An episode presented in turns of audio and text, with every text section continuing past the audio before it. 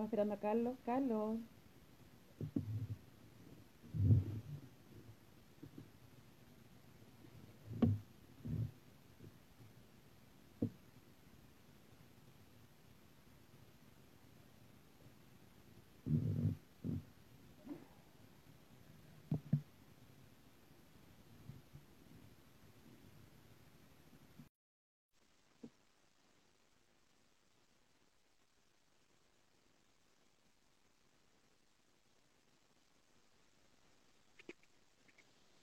Hola, Hola, ¿cómo está ahí? bien, bien. Buenos días a todos los que se están conectando. Buenos días aún. Aquí salió, estamos. te salió como matinal de tele. Buenos días a todos los que se están conectando. No, trato que no. Saludos desde Curicó, saludos. Mm. Ahí, no, con frío. No pasa nada, no.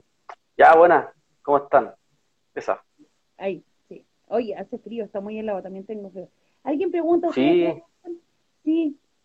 ¿Se podría responder en qué? Pero ¿para qué? po? O sea, ¿ah? Trabajo tirándome las hueas. Yo soy comunista, dicen algunos. ¿Ah? Me gusta Sí, todo. Mm, Sí, sí. Oye, eh, oye, los camioneros. De verdad. O sea, yo pensé, era así como una feria de camiones. Faltaban las promotoras, los, ya estaban los borrachos que eran acosadores, que son la mayoría de los camioneros. No me vengan a decir que no son todos porque dije yo, la mayoría, no todos. Pero sí una parte gigantesca de los camioneros han habido crímenes, han habido violaciones en carretera, gracias a quien a estos mismos pseudos eh, señores que trasladan eh, los víveres a este país. Bueno, en diferentes partes se tomaron carreteras, se tomaron, entre comillas, atravesaron sus camiones y era como, weón, ¿qué camión es el más bonito? Eso era todo. Hace poquito ahí cerca del Maule mm, vi un video, también se lo mandé a ustedes por interno, digamos, al equipo de la radio y a otros conocidos amigos. Y estaban cantando el himno nacional, así como, eh, y con sus chalecos amarillos reflectantes, cantaban el himno nacional. Y entre en unos segunditos se vio un Paco que estaba parado muy solemnemente también. eh, Ah, bien. Sí, pues. Entonces, mm, alguien decía así como, oye, eh, pero están interrumpiendo el tránsito, ley antibarricada. No, es que no están haciendo barricadas, están interrumpiendo el tránsito, que es muy diferente.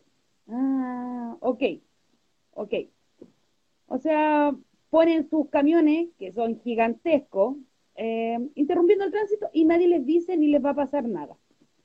Según ayer me mandáis una nota de Blumel, cómo se, eh, se destraba, y a, yo- mí me llamó mucho esa atención, cómo se destraba este conflicto, partió en el 18 de octubre, que partió mucho antes, tenemos videos acerca de cómo fue partiendo, y que según Blumel, el 12 de noviembre fue uno de los eh, días más violentos para este país.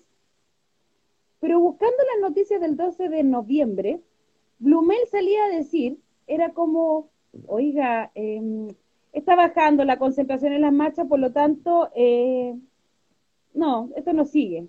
Y la entrevista que da ayer al- a Canal 13 eh, es, es completamente diferente, es como fue uno de los días más violentos en el país. Lo que hace estar afuera el gobierno ¿ah? y, y chupar patas todavía, porque era como el presidente me mandató a... eh, a juntar a todos lo- los sectores políticos y algunos sociales. Y oí que se vio linda la política esos días, decía él. Es como que la política sacó lo mejor, el- cada partido sacó lo mejor de cada uno. Hoy día vemos que no han sacado lo mejor de cada uno, han sacado resquicios para poder eh, aún más tener poteo de poder, pero además con los camioneros no pasa nada, o sea, nada. A lo más la tibieza de algunos que pueden decir, oye, esa no es la forma, y que lo dicen para todo. El eslogan es no de este gobierno y del sector político es no es la forma. Y lo utilizan para todo. Así es, todo el rato, estamos, estamos completamente de acuerdo. Hay situaciones ahí que... mm, Hola ahí al Valpo, gracias. Los saludo ahí a los cabros. Eh, saludo a toda la gente ahí que está ahí dando buena onda. Eh, sí, pues todo el rato hay una cuestión, yo siempre ocupo la misma palabra, hipocresía, la hipocresía constante de, de las autoridades, autoridades de ellos, no son autoridades nuestras, eh, de los mismos camioneros que alegan delincuencia, alegan terrorismo, alegan no sé qué, quién es, pero en su vida se han manifestado, eh, en su vida han hecho algo por los demás y porque ellos supuestamente adhieren a que esto es por la delincuencia a nivel nacional, sobre todo la que se vino, se vivió después del 18 de octubre, según palabras de Sergio Pérez. Entonces uno ahí veo, por ejemplo, un video en el cual están amenazando a un conductor eh, y no lo van a dejar trabajar, que le van a sacar la mercadería del camión eh, y lo amenazan. Entonces, ¿dónde queda ese discurso de que no los, no los dejan trabajar? ¿Dónde está ese discurso? Eso es terrorismo, para los que no saben y que alguien escribió por ahí, por fin los camioneros están, están protestando por el terrorismo. Terrorismo es infundir miedo a otra persona, infundir miedo a la población para impedir que funcione, que se, que, no sé, pues que pelee por sus derechos, como se hizo, como hicieron los pacos disparándole a los ojos a los, manifestantes.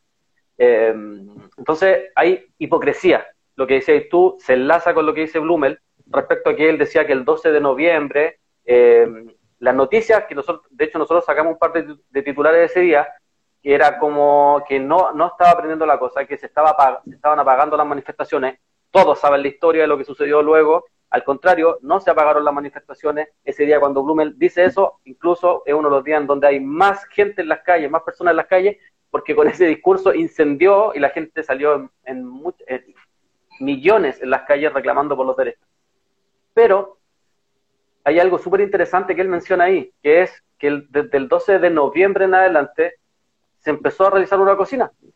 Se empezó a planificar una cocina y él lo dice claramente y el titular lo dice. Esta noticia que yo creo que fue bien cubierta por el tema del mostrador, que es cuando él dice, lo que hicimos entre el 12 y el 15 del 15 de noviembre fue para salvar la institucionalidad, para salvar esta democracia.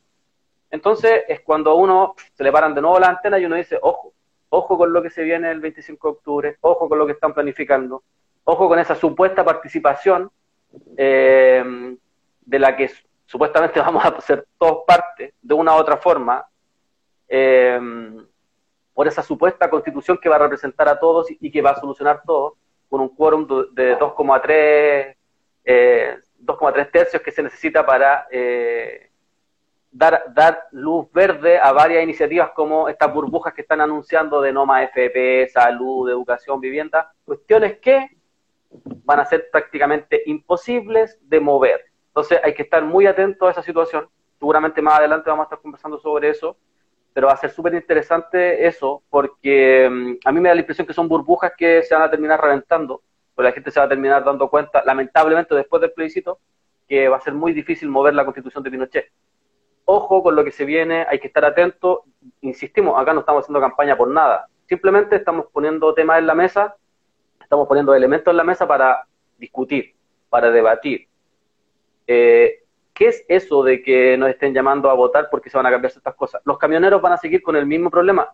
Eh, tú lo señalabas, hay, hay una tibieza en todo el discurso constante en este tiempo de conservar la institucionalidad. O sea, la crítica más fuerte que uno escucha hacia los camioneros es la solución. Es como, ya eh, deberíamos tener un tren. Ah, ah ya, pues. Entonces que el tren vaya a hacer cagar la Araucanía entonces. El problema no es el tren ni tener camiones. El problema es el poder que tiene ese, ese, ese gremio. Porque podría, Sergio Pérez perfectamente podría trasladarse en un tiempo más a ser el gremio de los trenes, y va a tener la cagada, y va a tener la cagada igual. El problema es el sistema en el que vivimos, la industria extractivista. Entonces da lo mismo hacer estos cambios cosméticos o dar estas soluciones cosméticas eh, de rostros, eh, de bonitos por feos, de viejos por bonitos, de, de viejos por viejas, más mujeres, menos mujeres, más hombres, menos hombres. Da absolutamente lo mismo si se conserva este sistema, si se afianza este sistema, entonces es donde tenemos que estar mucho más eh, vivos. Esto es una clara demostración, lo que está sucediendo hoy día, eh, una clara demostración de que esto es un problema de clase. El gremio de los camioneros, los empresarios camioneros, pertenecen a un sector que es la élite de este país, que, ha sido, que está ligado y muy ligado a la derecha más dura de este país y aparte de la concertación, Heller, por ejemplo, es un tipo que, es parte de, estos camioneros de la CNTC, eh, ha em, puesto lucas desde la derecha más dura hasta parte de la concertación. Eh, entonces hay que estar muy vivo en eso, hay que estar muy ojo con lo que va a suceder en este tiempo, van a ser tiempos álgidos de política, en los cuales, claro, hay algunos que se les va a tratar de sectarios, de terroristas, de cura de catapilco y todas esas mierdas que siempre sacan cuando no tienen ningún argumento y cuando reducen lamentablemente la política a un voto. Aquí hay que estar, ojo, no hay que reducir la política que se ha hecho desde el 18 de octubre, que venía de hace mucho rato, como dice Inés, hace mucho rato que se venían manifestando los NOMA FP, los estudiantes del 2011, el 2006, todo eso fue un proceso que terminó en una acumulación el 18 de octubre. Eh, no hay que desmerecer ese trabajo y, hay que estar muy ojo, hay que estar ojo, no pueden reducir todo ese esfuerzo, todo ese trabajo a un voto. No podemos dejar que nos reduzcan a un voto. Eso es, eso no, no, no está bien. Acá tenemos que, que seguir en la calle porque finalmente ha sido la calle la que ha impulsado incluso el plebiscito. Exacto. La calle es la que ha impulsado todos los cambios. No, no, no la, la, calle tiene preso a Martín Pradenas, la calle tiene preso a, Gary Valenzuela hoy día, o casi preso a Gary Valenzuela. La calle es la que ha impulsado, exacto, por presión social ha impulsado, porque o si no, con esta institucionalidad que existe hoy día, estaría todo igual. La calle impulsó el 10%, que es plata nuestra, para financiar la crisis que es de ellos. Em, entonces hay que estar ojo con eso, hay que estar muy vivo, hay que, hay que pelear los espacios, como lo decimos nosotros, organizarse y pelear cada espacio, desde los medios de comunicación nuestros, eh, que no pueden caer tampoco en estos cantos de sirena, que tienen que tratar de informar bien lo que sucede. Acá es súper fácil. No pasarán que un medio ahí publicó una, una, gráfica muy buena que tiene que ver, yo lo invito a ir a verla, que tiene que ver con lo que pasó en el 88. Y es muy, muy parecido a lo que está pasando hoy día, de cómo se salva la institucionalidad. Es tan parecido que los protagonistas del 85, 86, 87, 88 años son prácticamente los mismos eh, protagonistas de hoy día. Heraldo Muñoz, Andrea Alamán, Moreira, eh, haciendo una cocina por detrás, los Saldívar haciendo cocina por detrás, los Walker haciendo cocina por detrás, los camioneros metidos también presionando. Entonces, ojo, ojo con los que están metidos y que dicen que el proceso es para nosotros, pero lo están dirigiendo ellos. O sea, están de nuevo los Piñera, están de nuevo los Chadwick, Cubillo. Cubillo viene haciendo campaña del 88 por el sí y hoy día está haciendo campaña por el rechazo. O sea, están los mismos personajes llevando a cabo este, este sí, no, pero hoy día inverso, no sí, a eh, apruebo o rechazo, pero son los mismos personajes los que están llevando a cabo este proceso. Y eso, no sé en qué momento permitimos que ellos llevaran a cargo este proceso. Yo creo que eso es, son alarmas que tenemos que prender y elementos que tenemos que poner en la mesa para discutir, para que no vuelvan a suceder cuestiones como las de los camioneros hoy día, que los buenos pueden decir en plena pandemia. O sea, yo no he visto ni el mundo que un gremio de camioneros esté diciendo, ah, vamos a parar y, en todo el mundo están habiendo conflictos, pues en todo el mundo están, se queman camiones, en todo el mundo se están agarrando a balazos, en todo el mundo está saliendo la gente a protestar, y uno no ve que los camioneros estén haciendo paro, pero acá lo hacen en toque de queda, lo hacen cuando se les para la reverenda baja, o sea, lo buena, están haciendo lo que quieren, porque es un problema de clase. Fuera de eso, acá hay gente que dice, oye, por ejemplo, hay alguien, Miguel, dice eh, que nosotros acá en Villa Francia quemamos el kiosco de una vecina. ¿Tú estás seguro que era el kiosco de una vecina? Porque el kiosco de la vecina, que es la Ana, no se ha tocado, para nada, ni una cosa. Lo que se tocó fue la COPEC, y no a la COPEC, sino que al que tenía un mini market, no era un mini market, era una hueá como de botillería, porque el loco nos disparó mientras nosotros nos manifestábamos. El loco pensando que nos clonaba las tarjetas. Hubo gente que perdió su finiquito de trabajo porque le clonaron la tarjeta, los mismos trabajadores de ahí. O sea, nosotros no tenemos la opción de autodefensa si viene un weón que se cree con poder y nos viene a disparar. Es lo que está pasando ahora. Alguien dice, oye, em, pero no es la forma de eh, que sea, porque eh, salen a dispararle a los camioneros. Ustedes estaban ahí. Porque lo mismo podríamos decir nosotros, o, los balazos ustedes creen que salen de un puro sector. Nuestras poblaciones están llenas de balaceras todos los días. ¿Quién ha permitido que el narco se tome el poder dentro de las poblaciones? No somos nosotros los que salimos a protestar. Es el gobierno y son las policías porque lo siguen para mantener eh, un estado de terror y de miedo dentro de las poblaciones. Como ellos no pueden mantener un control, tienen a otros, en este caso el narcotráfico. Nosotros no somos los narcotraficantes. Nosotros no somos los que traficamos. Nosotros, a nosotros no, no, tenemos armas. ¿Cómo los narcotraficantes en este país han llegado a tener un poder letal de armamento con armas de guerra? ¿Quién es el que se las ha vendido? ¿Quiénes se las han entregado? ¿Por qué nunca se ha investigado, por ejemplo, la pérdida de armas que hubo de la escuela de, carabineros a Carlos Errázuri? Que se supo las pérdidas de armas de la FAMAE. Y esas armas... Armas de guerra. En el poder de fuego del narcotraficante es protegido por quienes se las venden, es decir, las policías de este país. Entonces, cuando vengan a hablarnos de que hay balaceras en la ruta 5 Sur, ¿de dónde salen las balas? Primeramente, ¿y acaso, y si fuera de los mapuches, el mapuche tiene todo el derecho a defenderse? La empresa de camiones en este país, porque son pocas, y, o, si alguien me dice, no, es que son muchas, yo tengo un camión, sí, pero lo trabajas a una gran empresa. Por lo tanto, tú eres subcontratado.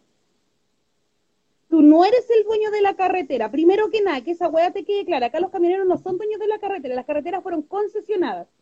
Los dueños son una empresa extranjera.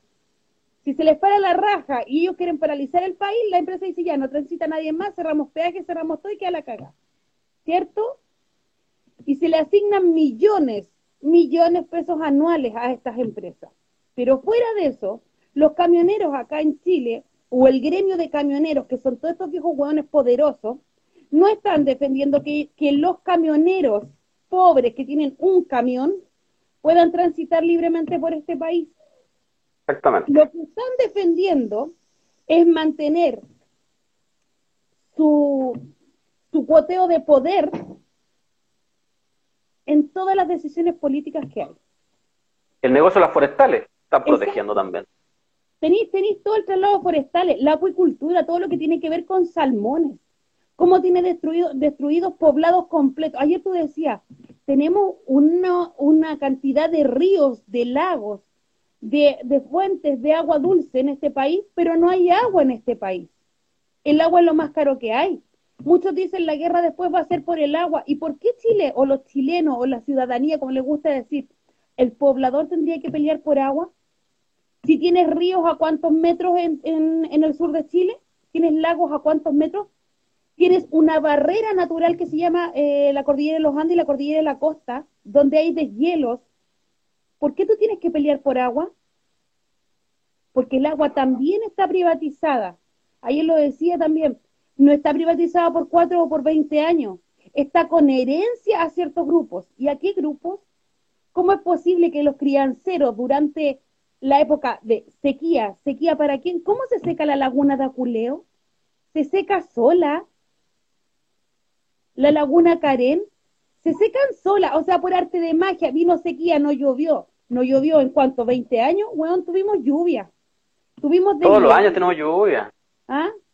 Y tuvimos de hielo. ¿Quién se roba el agua?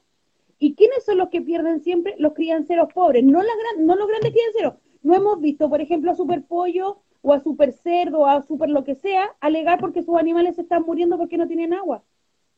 A quienes vimos protestar durante diciembre, enero, fue a los crianceros, a los crianceros pobres que no tenían más de 100 o 200 cabras y que muchas veces tenían que traerlos acá a Santiago, o la gente, la campaña de corta tu pasto y dónalo para mantener estos animales.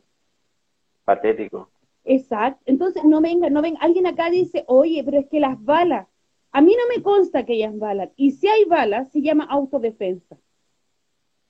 Es simple y es corto, autodefensa. Tenemos todo el derecho a defendernos. Si nos están robando las tierras, porque acá sí, y que no me vengan a salir con el discurso de que, oye, pero es que los mapuches eran borrachos. Bueno, mis vecinos, la mayoría son borrachos y no son mapuches. Primero que nada. ¿Ya? Al mapuche, desde siempre, desde que llegó la colonia o la colonización en este territorio, ha sido despojado. Si buscan en la historia de América, son los que más han resistido hasta el día de hoy. El resto se doblegó. Estos son los que resisten. Acá no hay mapuche ni argentino ni mapuche chileno, porque Argentina y Chilena se fundaron después de que estaban los mapuches. Pueblo mapuche es uno solo. ¿Ya? Que no vengan acá a dividir por territorio. Lo, primero que tenemos que saber. Entonces, no vengan con la weadita de que el mapuche es el terrorista, cuando el terrorista es otro. Cuando la forestal, ¿se acuerdan cuando murieron dos pacos en una forestal? ¿Tenéis recuerdo de eso? Que fue por eh, sí, murieron dentro de la forestal.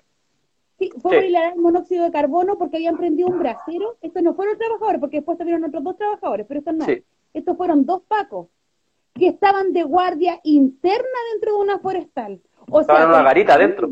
Le pagan a dos hueones que se supone que tienen que proteger a una población con el caballito de la delincuencia, vamos a partir ahí también, pues, que tienen que proteger a una población que dice, en este caso la población en general, que sufre de verdad las consecuencias del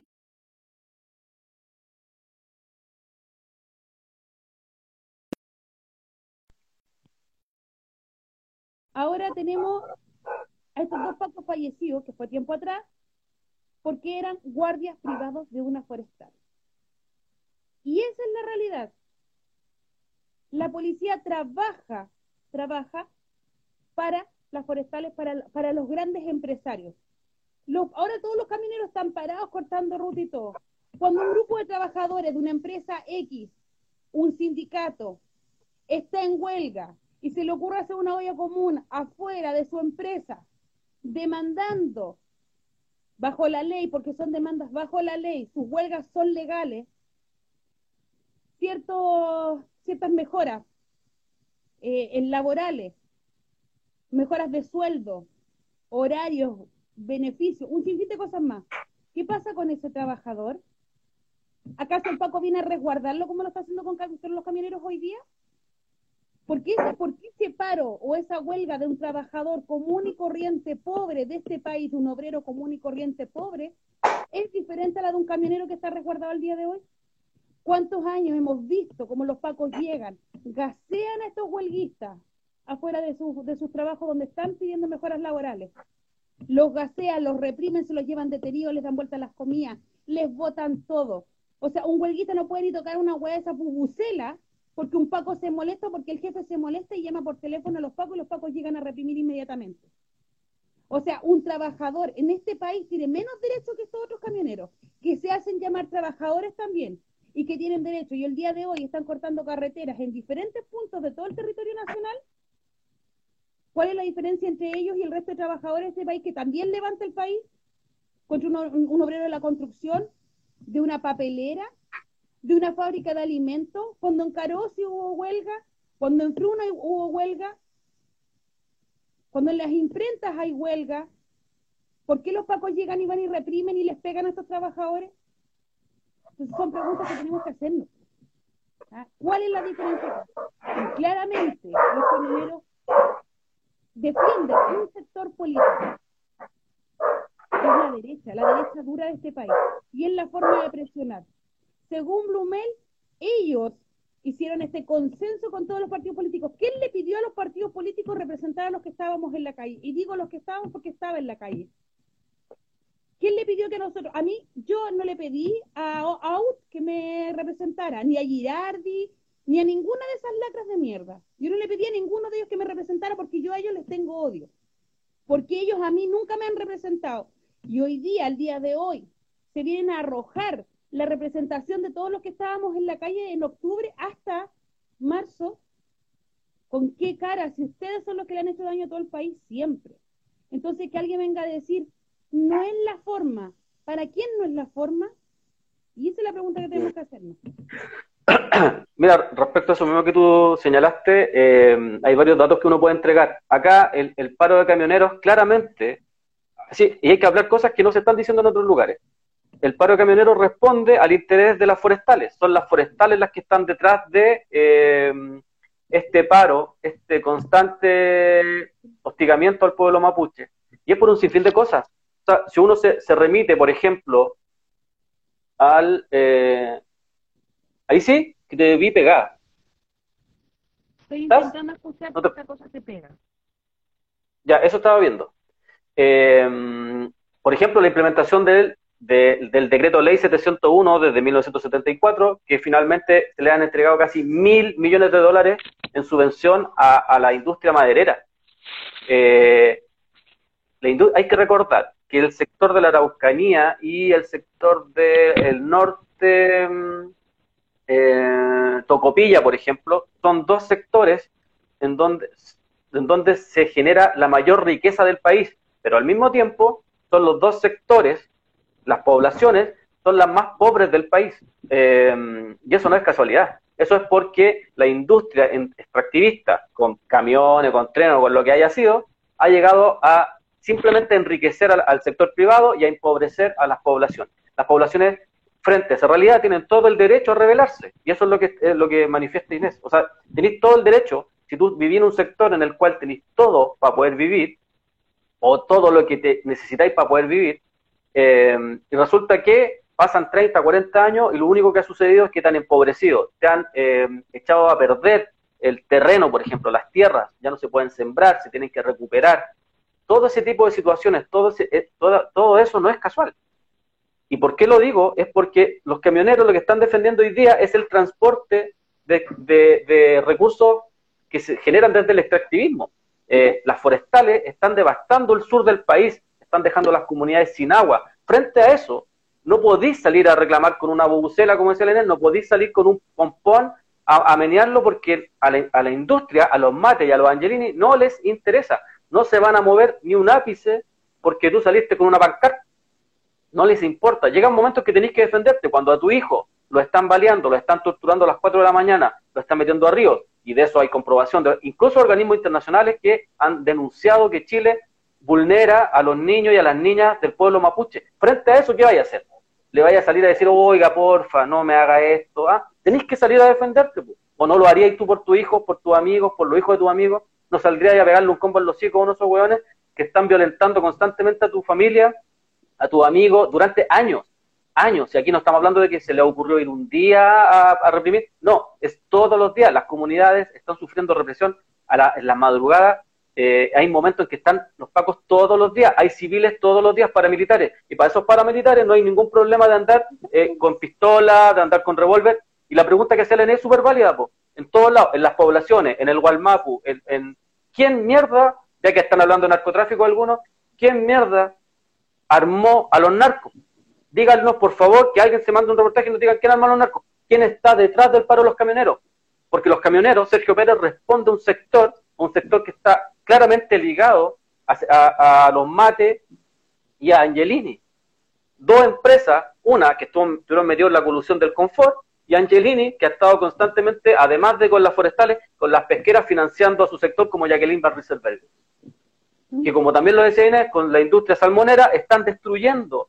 Estamos teniendo todas las semanas, se están escapando salmones. Eh, eh, dieron vuelta miles de litros de antibióticos en el mar esta semana. Entonces son cuestiones que están pasando todos los días. Bueno, la gente tiene todo el derecho a rebelarse frente a eso. ¿Qué pasa en Puchuncaví con la gente? Todavía siguen contaminados. O sea, todos se asombran con esta serie eh, gringas que hablan de contaminación, Chernobyl y todo. Bueno, tenemos un Chernobyl aquí, en el sur, en el norte, en, el sector costero, y nadie se alumbra por eso, nadie se asombra. Frente a eso, ¿qué vaya a hacer? ¿Vaya a salir con una pancarta? Ya, nada más. Ya lo hiciste. La gente ha conversado con, políticos, ha conversado con medios de comunicación, se han sentado en reuniones, han ido eh, a, llegar a acuerdos, la han hecho todas. Después que la han hecho todas durante 200 años, durante 500 años como, como el pueblo mapuche que se ha sentado las veces, imagínense que, o sea, pónganse en este caso, como decía Inés, el pueblo mapuche estaba antes acá. Y el pueblo mapuche se ha tenido además que suscribir a la legislación chilena, a la legislación del invasor. O sea, esa es la nobleza que tiene el, pueblo mapuche y, te la puedo dar, te lo puedo ejemplificar de otra forma. El pueblo mapuche fue el que instigó para que todos estos criminales de Operación Huracán estén en su casa hoy día. Fueron ellos, los familiares, los que dijeron, porque les preguntaron a ellos como víctimas, ¿qué opinan ustedes de que los Blue y todos estos personajes estén en sus casas con arresto domiciliario por la pandemia? Ningún problema. Ningún problema. Y resulta que cuando ellos que están en huelga hoy día, ellos exigen también estar en pandemia, en su regue, no. ¿Cachai? Entonces, frente a eso, ¿qué así? Frente a eso, ¿qué así? O sea, si no es gracias a hacer una huelga de hambre, no es, la huelga de hambre como la que está haciendo esa señora en el sur, que bueno quiere hacer la huelga de hambre para vender el terreno, un terreno que además se lo apropió ilegalmente. ¿cachai? Entonces son un sinfín de cosas que no se, se contraponen constantemente. Y acá hay que decir las cosas claras. Detrás del paro de los, de los camioneros, que además los choferes, weón, no son los dueños de la weá como se le ¿cachai? Hay camiones gigantes, camiones de más de 30 millones, de 60 millones de pesos, de 100 millones de pesos. Los que están detrás de eso son las forestales, que lo único que quieren es criminalizar al pueblo mapuche, paramilitarizarlo y, y así poder seguir avanzando en su negocio y seguir deforestando el sur de Chile, dejar, dejando sin agua a todos. O sea, ¿ustedes creen que la carretera, tanto que pavimentaron como la carretera eléctrica que anunció Piñera hace años atrás y que se hizo, es para nosotros? No es para nosotros, es para las mineras, es para las forestales, es para las salmoneras, es para que ellos funcionen. Y ellos no son... Exactamente. Exactamente. Entonces hay que tener ojo. Y ojo con el, con el DFL 701, que es un tema que ningún gobierno ha tocado y que nadie toca. Aquí termino, Inés. Los incendios que se producen en el sur, los incendios que se producen en Valparaíso son directamente en relación con el DFL 701. ¿Por qué? Porque está el, el, nivel de estos tipos de ampliar el negocio que llegan con los pinos a la orilla de las casas. No hay un corte, no hay, no hay, o sea, ellos pueden plantar donde se les quiera. Hay que recordar que Michelle Bachelet fue la que les subió la subvención a las forestales. Y que cuando hay incendios, después tienen todo el derecho a plantar eucaliptos y pino. Y son subvencionados por eso. Con nuestra plata arman su negocio. No son cuestiones que son impresentables y son cuestiones que no se van a mover por un voto. Ojo, yo no veo preocupado a Mate, no veo preocupado a Lux, no veo preocupado a nadie, lo veo preocupado por el, por el plebiscito, entonces hay que tener ojo con ese tipo de situaciones que eh, se van a ganar de una u otra forma en la calle como se han ganado siempre. Eso. mira, por ejemplo, tenemos un ejemplo claro, acá en Santiago, Tiltil, Polpaico, huertos familiares. ¿Qué está pasando el día de hoy en huertos familiares? Esta gente de huertos familiares fue trasladada desde su propio territorio, su antiguo territorio, por contaminación. Los camiones ingresan a dejar desechos tóxicos en el basural de Tiltil y esos sectores, ¿cierto? Que es, que el sector con más basurales, que ojo que el sector basural en Latinoamérica. Ya. Ahí sí. Es el sector con más basurales y más relaves en Latinoamérica. Exacto. Ya. Trasladan a la gente, crean huertos familiares nuevamente, eh, porque tenían problemas de silicosis, por todo el tema de contaminación. Los ponen abajo de un relave que está a punto, a punto de reventar, un relave minero. ¿Qué va a pasar con esa gente? Y no estamos hablando de dos o tres personas, y que si habláramos de dos o tres personas también es válido, porque son vidas humanas son, y son vidas de gente pobre. Esta radio es clasista, completamente clasista, que quede claro, nuestro feminismo es clasista, nosotros somos clasistas. Entonces, sí no importa la vida de nosotros. ¿Por qué las mineras no están, por ejemplo, en la dehesa ¿Por qué los vertederos no están en la dehesa? ¿No están en Vitacura? Nadie se pregunta eso. ¿Por qué los cordones industriales no están en Vitacura, no están en la dehesa? ¿Qué pasa ahí? ¿Quiénes tienen tomados los bordes costeros de lagos y de playas en este, en este país?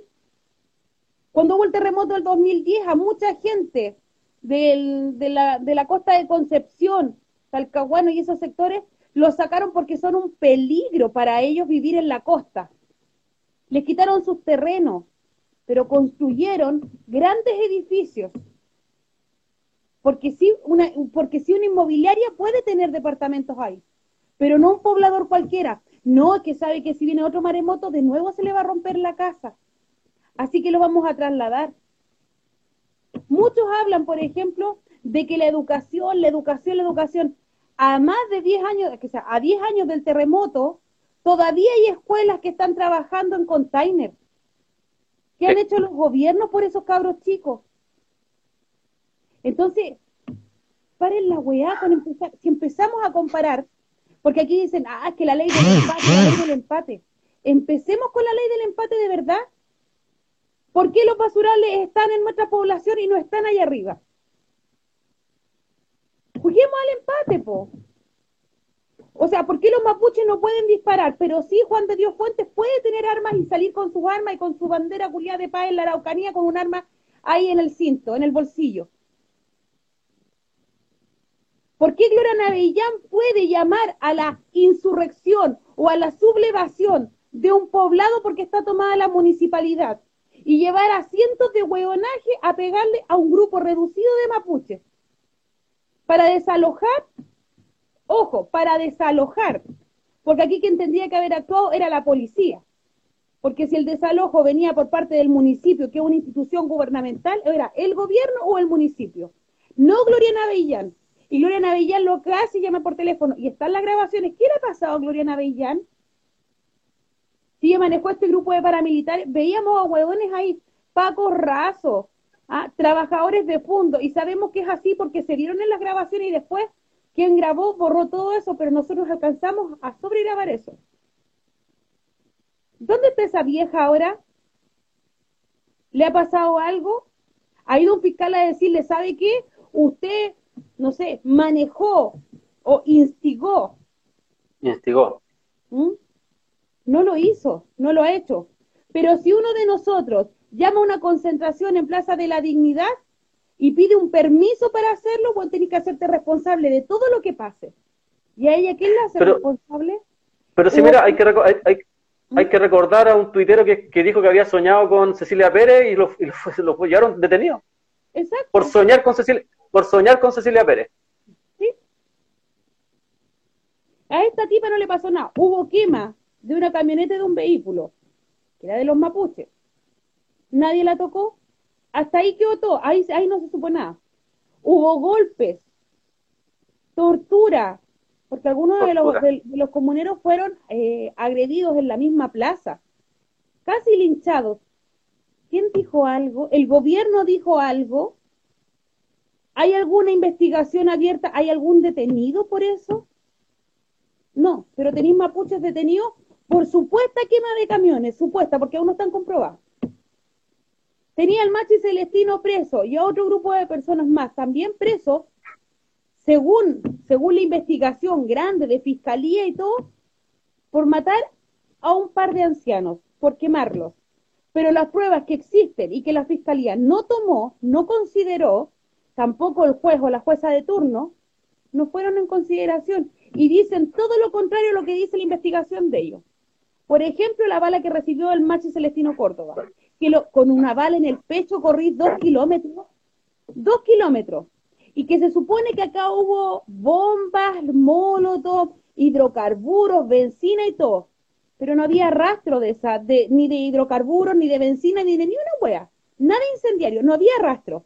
Ah, es que estaba en una sequía, y en esa sequía el agua se llevó los rastros.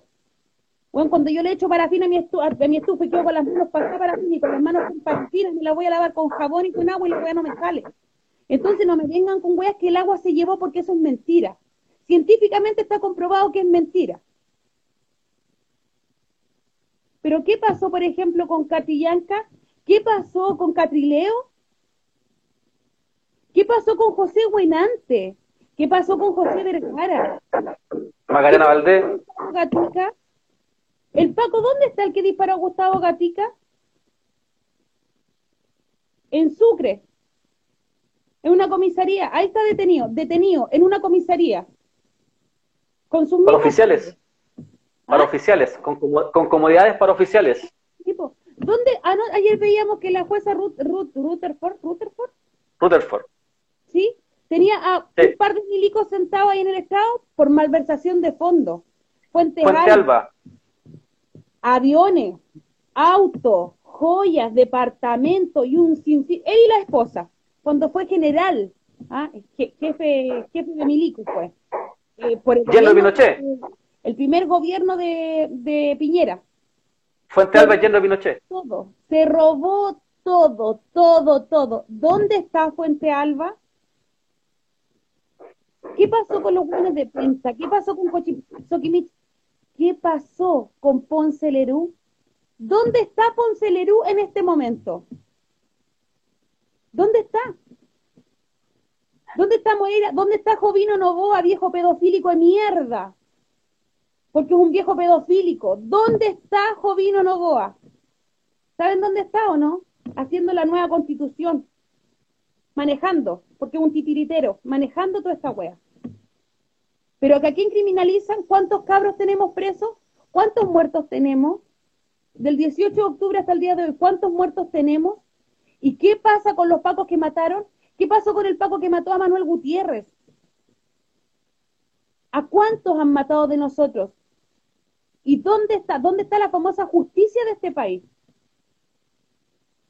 Hay más de 2.000 encarcelados el día de hoy, desde el 18 de octubre, sin contar los que están de antes del 18 de octubre porque también estaban peleando en la calle por, por nuestra clase.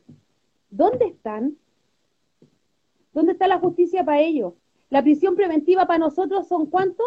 12, 13, 14 meses de investigación. Al Paco de ayer, cinco meses. Y le pidieron que se fuera a una cárcel especial, pero una especial donde hay más carabineros para sentirse en ¿Cuál? Espera, espera, ¿cuál? ¿Cuál, cuál, cuál ayer? ¿El, el, el que disparó a Gustavo? No, no, no, el Gary... El, el ah, el Gary Valenzuela. El Gary Valenzuela, sí. ¿Sí? La cárcel de Cauquenes creo que está aquí. Más encima el abogado pide que por favor lo manden, lo trasladen a esa casa y a un, módulo especial donde están puros pacos. O sea, hasta para eso tenéis punta peuco, po, weón, tenéis punta peuco. Tuviste al dictador como senador designado, o sea, el dictador sale, sale, y voy a decir así, sale de ser dictador y sigue siendo comandante en jefe. Y después de ser comandante en jefe, el weón se va de senador designado. Lo toman preso en Londres, la laraquea más grande, el weón estaba llamando a Lagos para que le salvara el culo y a otro grupo más. Lo traen a Chile de vuelta, el pobre viejo venía inválido y la weá se para cagado la risa, levanta las dos manos. Y se los pasó por la raja todo. ¿Y cuántos más? ¿Qué pasó con Paul Schaeffer? Pedófilo de mierda, ¿qué le pasó a Colonia, a Colonia Dignidad? ¿Dónde están todos esos? Tenemos, tenemos un ministro, tenemos, tenemos, tenemos un ministro de justicia que era fans de Colonia Dignidad. Y que la iba a visitar. ¿Cuántos archivos se perdieron ahí? ¿Cuánta gente hubo desaparecida ahí? Entonces nos vienen a hablar de justicia, nos vienen a hablar que nosotros no debemos autodefendernos. No podemos defendernos, no como se te ocurre. ¿Cómo se te ocurre tirar una piedra? Ustedes son los violentos porque tiran piedra, porque tiran bombas molotov. ¿Ah? Pero a nosotros todos los días nos violentan. Y no solamente con su guanaco, no solamente con su cagada de gas lagrimógeno, no solamente con sus balas y con sus perdigones. Tenemos un sistema de salud de mierda. Tenemos una educación de mierda, no tenemos acceso a la vivienda, a vivienda digna porque nos pasan una caja de fósforo y después vienen a hablar de hacinamiento. Vienen a hablar los hueones que no sabían que había hacinamiento en este país. Se lavan el hocico con nosotros diciendo es que no sabíamos. Le permitimos a este grupo de hueones que viven en su burbuja, porque viven en su burbuja, y todos los días una ministra porque no tiene idea de trabajo la ministra de Trabajo.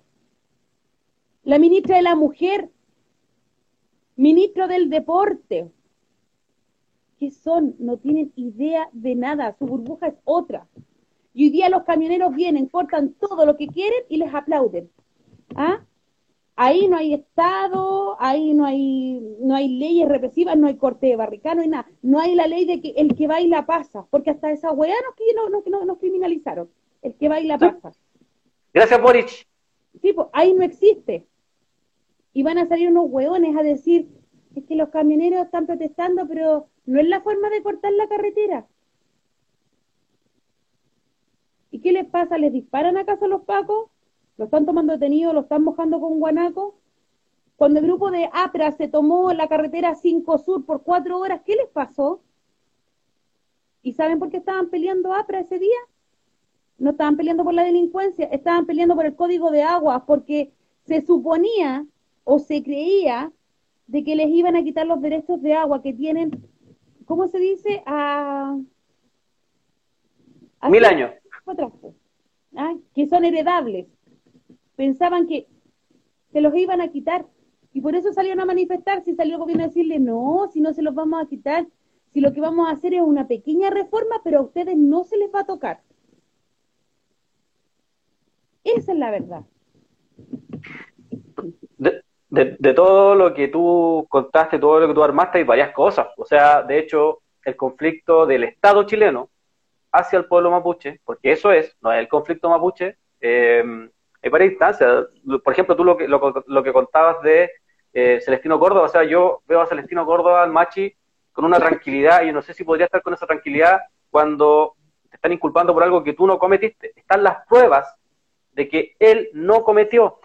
Y, como contaba Inés, una jueza no las aceptó porque dijo que estaban fuera de plazo y inventó un sinfín de cosas. Fueron a, allanar la casa de la Machi, eh, ¿cómo se llama la Machi que también estuvo en huelga de hambre? Francisca. Francisca Linconado. Fueron a allanarla y mostraban unas cajas de, de, bebida como del año 20 que ahí supuestamente habían hecho las molotov. O sea, era una cuestión patética. Eh, se, se, determinó y se comprobó de que el testimonio de, de José Peralino había sido bajo eh, tortura por, por, la Policía de Investigaciones. Lo determinaron, sale en el informe, pero resulta que cuando emiten el, la condena no la toman en cuenta, no toman en cuenta esta situación. Entonces son varias las cosas que, que antes ha tenido que aceptar tanto el pueblo mapuche, pobre, como nosotros también, constantemente. Como decía Lené, nos violentan a diario, constantemente, con, su, con sus bonos de mierda que no le llegan a nadie, con su préstamo que no le llegan a nadie y si le llegan le cobran intereses tremendos en plena pandemia, cuando le hacen creer a la gente de que el 10% es un triunfo, cuando lo único que hacen es sacar su plata, su dinero, su ahorro, su esfuerzo, su trabajo para subvencionar la crisis que provocaron ellos.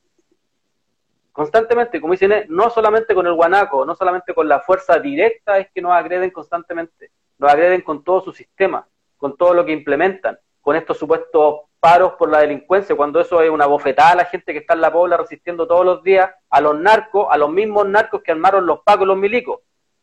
Son los milicos los que armaron también a los pacos. Los milicos también trafican armas, y es uno de los mejores negocios que en Chile. Tú nombrabas a Fuente Alba, Fuente Alba que está sentado y que ahora está en su casa. Bueno, Fuente Alba era uno de los personajes que estaba asesorando a Pinochet cuando estaba en, en Inglaterra, cuando es tomado detenido. Yerno de Pinochet. ¿Y sabéis, por qué andaban? Andaban cobrando la coima del tráfico de armas. ¿Cuándo han hablado de eso en la concertación? Estaban cobrando la coima. Fuente se ha, se ha encargado de cobrar coimas durante toda su instancia en, en, los milicos. En el 2017, 2015, no me acuerdo, em, sale un reportaje de cuando Fuente Alba cambia los aviones, los aviones en donde se traslada la, eh, se, van a trasladar los presidentes y los generales y, un Paco, o sea, un milico raso le pregunta, que aparece en el, reportaje, me parece que está en el mostrador, aparece y le pregunta, le dice, eh, le dice, oye, tú, ¿qué te parece este avión? Eh, no, está bien, mi general, bien, como son de, de la mebota. Está bien, está bien. Ah, es que lo quiero cambiar. Así fue, así fue. Y aviones que costaban 5 millones de dólares, los compraron en 8 millones de dólares. ¿Dónde quedaron esos 3 millones de dólares? ¿Dónde está esa supuesta reserva moral del país? que son los milicos, pues, ah, los milicos son la reserva moral del país, pero los buenos se roban el país a destajo, y, se, lo siguen robando en pleno proceso constituyente, como es, por ejemplo, los pacos con el tema de las credenciales. O sea, este país se lo están robando a destajo, reprimen a la gente que reclama contra eso, persiguen a la gente que reclama contra eso, si no pregúntenle a Alejandra Matu, cuando sacó su libro en el 98 de cómo se arreglaron en este país y se tuvo que arrancar a Estados Unidos porque si no la, la, tomaban presa. Esa es la democracia. Mientras el dictador, el asesino, el criminal, el ladrón, el torturador de Augusto Pinochet estaba como el comandante en jefe de la Fuerza Armada y luego, como dice Lené, fue eh, designado senador vitalicio. Y eso es lo que están defendiendo hoy día. Entonces, ojo, ojo con, con, todas estas cuestiones, porque claro, se llenan en los medios de comunicación con, ah, los camioneros están en paro y la gente opina, no, es que tenemos que tener tren. No, hermano, si acá no se trata de tener tren o tener camiones, se trata de quién tiene el poder, se trata de quién eh, eh, implementa el poder, de quién distribuye la fuerza, por ejemplo. Si acá no es casualidad, el otro día un Paco, lamentablemente, hablaba de los derechos humanos para los Pacos. Hermano, ustedes en el año 80 y desde siempre han tenido la fuerza. Son ustedes los que tienen la fuerza. ¿Cómo le vaya a estar son ustedes, eh, la, sociedad civil le entregó el poder a ustedes de las armas, para que ustedes implementen el arma, implementen el orden, perdón. ¿Y qué han hecho en ese tiempo? Han torturado, han salido a matar a la gente cada vez que pelea, por sus derechos, los torturan y hoy día, desde hace, no sé, desde el 73 hoy día, se han robado todo. O sea, le robaron los fondos al pueblo mapuche, le robaron el fondo a muchos agricultores pequeños que estaban trabajando, se quedaron con sus propiedades, se quedaron con su auto, se quedaron con todo, mataron a su gente Y resulta que frente a eso, como dice Lené, ¿qué tenéis que salir con una pancarta? No es la forma, perdón. Acá la única forma que ha existido siempre el pueblo es el pueblo movilizado y el pueblo entendiendo que su violencia es la única que nos va a liberar de esta mierda, en la cual estamos viviendo constantemente y que nos hacen creer cada cuatro años, cada seis años, cada dos años, de que ahora sí, ahora si tú votáis por este, ahora sí que la vamos a hacer. Ahora sí, ahora sí, ahora sí, ahora sí que, la, que vamos a solucionar la FP y todo. Yo no veo a nadie de la FP preocupado por esto. No veo y eso me, inquieta, no veo a Luxi preocupado por esto, no veo a Mate preocupado por esto, no veo a Angelini y eso es la cuestión que nos tiene que llamar la atención. Si nosotros viéramos que estos personajes están preocupados por lo que va a suceder el 25 de octubre y lo que va a suceder después, eso podría ser una alerta de decirnos, ah, vamos bien, pero no veo a nadie de, ellos preocupados. Veo un grupo pequeño de personajes que siempre han estado en este país y siempre han funcionado. Son los mismos buenos que en el 73, el 70 decían que los comunistas se comían las guaguas. O sea, ese es el nivel de argumentación que tienen estos personajes el nivel de, de, de, humanidad que tienen y que de argumentación que constantemente nos están entregando. Entonces, yo no veis preocupado a un grupo y que se sabe perfectamente. Si acá lo que les molesta a la derecha, lo que les molesta a los fachos, a los fachos recalcitrantes, es de que se esté hablando de que se va a cambiar la constitución. Porque ¿cómo le va a cambiar la constitución de su general, de su salvador, de su libertador? Eso es lo que les molesta. Ellos saben perfectamente que no van a perder el poder y ellos lo tienen absolutamente claro esa situación. Entonces, frente a eso, son elementos que hay que colocar en la mesa. Paro camionero, mentira. El paro camionero es una OEA que está financiada y está instigada por las forestales. Exacto. Entonces, apeguen a las forestales. ¿Y por qué las forestales están detrás de esto? Nadie lo va a mencionar, nadie lo está mencionando, nadie apunta en ningún medio de comunicación a las forestales. ¿Cuál es el rol de las forestales hoy día? ¿Por qué el Estado sigue subvencionando a las forestales? ¿Por qué si hay un incendio, un gran incendio en este país, son las forestales las primeras que tienen el derecho a plantar pino y eucaliptus? Y más encima subvencionado, más encima se les paga por esa plantación. Entonces son un sinfín de cosas. La salmonera exactamente lo mismo. O sea, para la salmonera es mejor tener un desastre medioambiental porque llega el Estado a salvarla que salvar todo eso y que no se, no se produzca. Las salmoneras llevan, llevan bastante tiempo viviendo del Estado, viviendo eh, que el Estado constantemente las está salvando. Eh, si ustedes no se dan cuenta, eh, nos han dado cuenta, existen mm, muchos desastres medioambientales. En cada desastre medioambiental, ellos presentan un informe y llega el Estado a subvencionar y a pagar y a salvar a las salmoneras. O sea, el negocio es, mejor para ellos. El mejor, ¿Me veis? ¿Me escuchas? Sí, te escucho. Sí, el mejor negocio para ellos prácticamente es tener, un, es tener desastres porque les sale mejor que estar produciendo eh, salmones, ¿cachai? Que estar sacando el salmón. Eh, y es lo mismo en el Sename, o sea, nos damos cuenta esta semana que finalmente eh, a estos tipos que hacen negocio con los niños pobres de este país, les sale mejor que los niños sean abusados, porque en cada programa, esa era la palabra que no voy a encontrar ayer, cada, cada programa tiene un costo, ¿cachai?